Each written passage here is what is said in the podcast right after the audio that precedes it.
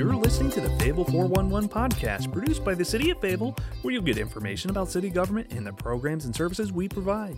You'll get topics of interest and an inside look into the various departments that help keep our city moving. I'm Gab McRoberts. And I'm Jody Phelps. Thanks for joining us for the Fayetteville 411. The City of Fayetteville will be seeking voter feedback during the November election on issuing up to 97 million in general obligation or GO bonds to support projects in public safety, public infrastructure, and housing opportunity. Today, we hope to answer questions that you may have about the Fayetteville Forward Bond Package and talk about the types of projects it would help support. We're joined by Chief Mike Hill from the Fayetteville Fire Department and Bridget Stevens from the Economic and Community Development Department. Welcome, guys. Hi, welcome. Hi. Thank you. So, this bond on the November ballot is going to be broken up into three different questions for voters to consider. I'd like to start with uh, the first one, which is $60 million in public safety, and talk a little bit about what that would look like. Chief Hill, you want to tell us what, what some of that money would cover for the fire department? Yeah, well, for the fire department specifically, we have about 10 projects in our capital improvement plan as, as of today. And these include new fire stations, um, fire station relocations, and also renovations to existing facilities, and also from logistics and support facilities for our operations. I understand you guys have a number of stations that have been around a good long time. You know, I'm thinking of, you know, station number two up in Haymont. Uh, tell me about some of the issues that you guys really need to be addressing. Well, like I said, it, it, it's, it's, in three different categories. New facilities, we we do have areas of the city that's been, been annexed for a long time where we don't have sustainable permanent fire stations. Cedar Creek Road area would be one of them, where is one of our priority projects to get a permanent facility in that area. And we also have stations that we need to relocate. Um, city doesn't grow in perfect concentric circles, so over time, as the uh, service demand moves, where a fire station was at 50 years ago is not necessarily the best place for it today. So we've got a few we need to adjust, and then you know we have fire stations that are 80 years old. It's, it's time for some renovations. Um, there's some structural degradation issues with them, and they're just you know, they're old. They're they're not efficient. They don't have all the uh, features that a modern fire service requires for us to be able to provide optimal optimal service. So, another part of this package, right? Of course, fire responds when residents call 911 and they have an emergency. And another part of the $60 million, um, a priority there is a 911 communication center. Can you tell us a little bit about that? Yeah, I think that is probably the most important and sometimes the most overlooked. The 911 center is the gateway to all emergency services, whether it's um, for the fire department, the police department, an ambulance, animal control. Any emergency services that you need from, from the city starts with the 911 center and um, we're definitely um, a little bit behind. The, the, current facility we're using is in City Hall. We've been there for 30 years. Not an optimal location. There are some, some serious challenges with the location of facility and the lack of modernization and the, and the limits that we have there that we're unable to upgrade the technologies as needed. And, and when I think of 911, I know a lot of people usually might think of, you know, this when there's an emergency emergency and they call and they need help, but 911 is so much more. Uh, than dispatching or sending out a police car or sending out a fire truck. Uh, they could play a vital role in serving our community. Well, they do. Like I said, that that is the you know your first contact with emergency services, and um, when we have this the staff, the telecommunicators answer the phone. They're not just relaying information; they're providing vital, life saving information back to the caller in real time.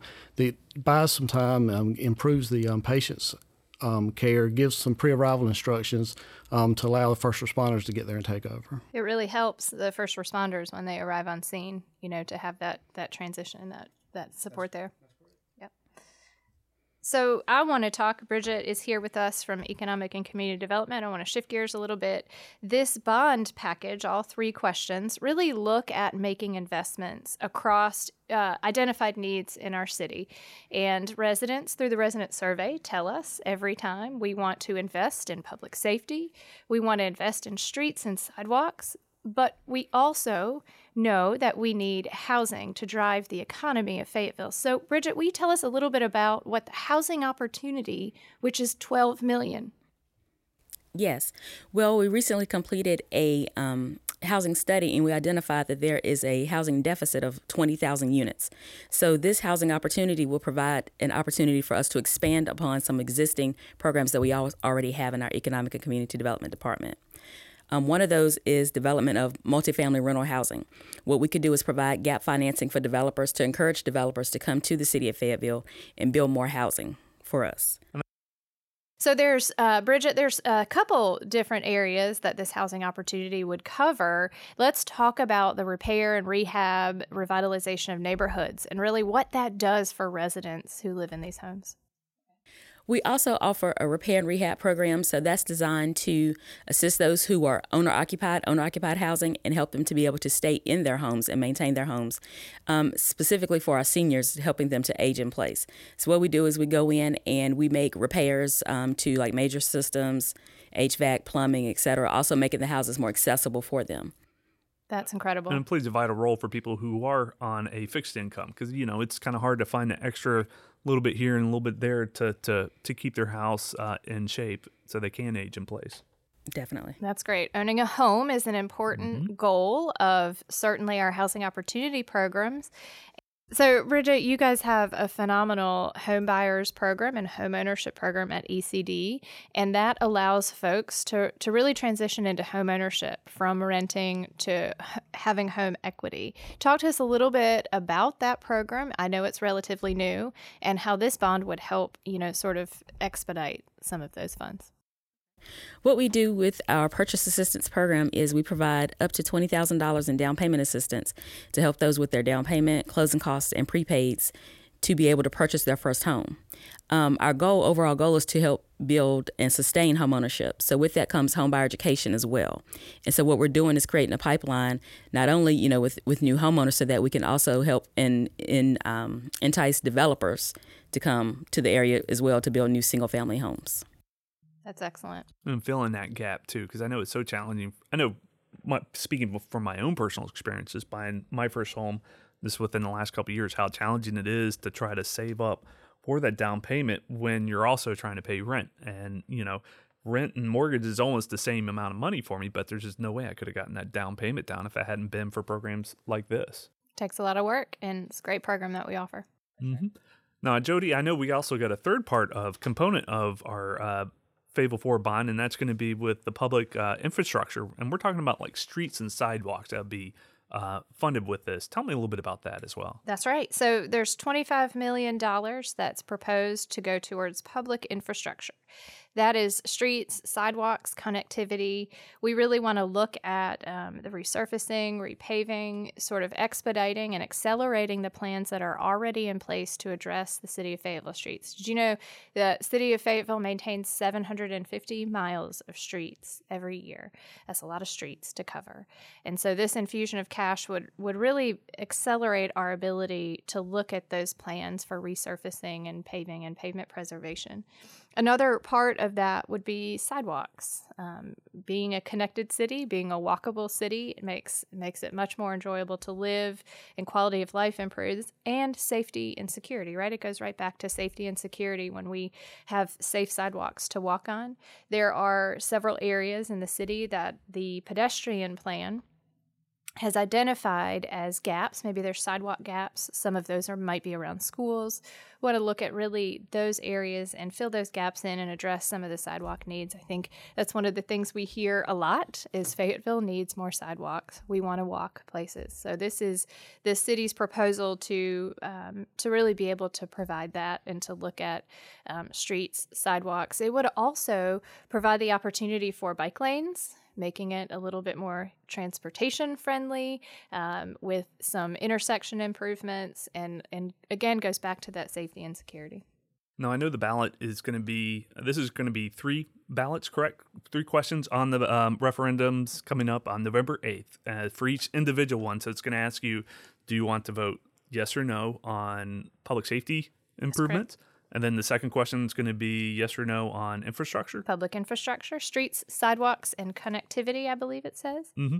And then the third and final one is it um, housing opportunities? Housing opportunity, housing um, programs that we have. So that's 60 million for public safety, 25 million for public infrastructure and 12 million for housing opportunity. Certainly residents we hope that they will be informed and and can make that choice between any one of the three, all three of them, two of the three. Um, the question is is to the voters. And, and I know I've gotten some questions like this fielded to me, uh, talking about. So let's say if if it is approved, how quickly is this going to start, and will we start seeing these projects going into place? Well, certainly there will be a planning process for all of that, Chief uh, Bridget. I think some of them are a little quicker than others, right? Mm-hmm. The the ECD programs mostly already exist, so they can certainly accelerate some of that. The tax implications would not uh, take effect until at least 2024, so there would be a period there where we're planning and, and looking at some of those things. Now, how much of a tax increase is it? Would it um, being protected needed to pay for this bond? Sure, it's estimated right now for all three sections at about four cents. Um, so that means, uh, in in sort of math equation, it means it's approximately forty dollars annually for every one hundred thousand dollars in property value. Or if it's a so if it's a two hundred thousand dollar home, it's eighty dollars a year. Now, Chief, I know there's a lot of projects on here what happens if voters say no to the referendum? Well, here's the issue. These projects have been on our, in our plan um, for decades unfunded, and the longer they go unfunded, the longer we're withholding service enhancements from the community. The projects are still needed. Whether the bond passes or not, the projects are still needed. This is just an option, and it's a way we can accelerate those plans and actually get some of the progress out into streets and the service enhancements to the community. Do you think some of the projects would go forward regardless? But they're going to have to. I mean, sooner or later, they're going they're going to have to be funded one way or another. Um, general obligation bonds is just the most cost effective way for the city to borrow money. Chief, a, a great example of those long term needs identified is Fire Station 4. Right. So, how long ago? Um, I know you said this at the groundbreaking. Yeah, I, I, I told a story back in um, early 2000, I was assigned to Station 4 for just, just a, a, brief period. And the fire chief at the time come out and told me, he said, hey, don't get too comfortable here. We're fixing to relocate this station. And that 20, took 20 years to, um, to actually get that project moving and get ground broke on it. So it takes a while. And prices increase on construction costs. Lord knows. I mean, uh, you know, over five years, you know, steel prices and wood and concrete has grown astronomically. So doing it now can be more cost effective now because you can build it now at today prices versus trying to save up and then building it and you know 20 years from now at right. those prices. And I think that's true with any of the projects of, of any of the bond areas that we're talking about. Now, where can voters go if they want to learn more um, about the different projects and what uh, the bond, it's going to be on the bond referendum? It's a great question. So, the city of Fayetteville is actively engaged in an education campaign. Um, we certainly want voters to be able to make an informed decision in November and to, to take in all of the facts. So, to that end, the city has set up a series of education and information sessions. There's one at every rec center throughout Fayetteville. We have staff that will be there. The sessions are all listed on the website at fayettevillenc.gov/bond. Um, they they're largely in the evening at around 5:45 or 6 o'clock, so folks can come after work. We'll try not to keep you there more than 45 minutes, but if you want to ask questions, we'll stay there as long as you want to and make sure that we get all of your questions answered. It's really important to us that um, we provide all of the education and information that and make it readily available. And, and, what's the web address again for the bond website? It's fayettevillenc.gov slash bond. You'll find lots of information there. There's a list of possible projects that we've identified that Chief talked about. Um, we know that the $97 million in total is only going to go so far towards addressing a lot of those needs that have been identified for years, uh, but we want to get to as much of that as possible. You also can um, check out a series of videos that we have that explain the bonds and what are a general obligation bond and a lot of the details around that. And there's a link on there to the Bond Engage Hub. It's really important that we get resident feedback throughout this process and understand what folks uh, feel and think and um, what, what they want to see happen in their city. So there's a little survey there where you can rank all of the bond projects in priority order and just slide them up and down, and also participate in the budgeting process where you can identify how you would spend the $97 million if it were up to you. Uh, we want to hear that information. We want to understand what voters think. Well, that's going to wrap it up for this episode of the Fayetteville 411. Chief Hill and Bridget Stevens, I want to thank you both for coming on and sharing um, information about the Fayetteville Forward bond. And Jody, thank you for being my co host for today's episode. Always a pleasure. Well, Fayetteville 411 is one of several podcasts that the city produces for our podcast channel, Radio Fayetteville, as we provide timely and informative updates every week on a variety of topics related to the city of Fayetteville. Be sure to subscribe to Radio Fayetteville on Apple iTunes, the iTunes Podcast app, as well as the Google Play Music Podcast portal. Radio Fayetteville is also available on iHeartRadio, Spotify, and TuneIn. You can also listen to every podcast that Radio Fayetteville has to offer by downloading the Fay TV streaming app, available now on Roku, Apple TV, Android TV, and Amazon Fire TV. You can view all of our video content by visiting faytv.net. To get more information about city services, go to our website at fayettevillenc.gov. Thanks for joining us.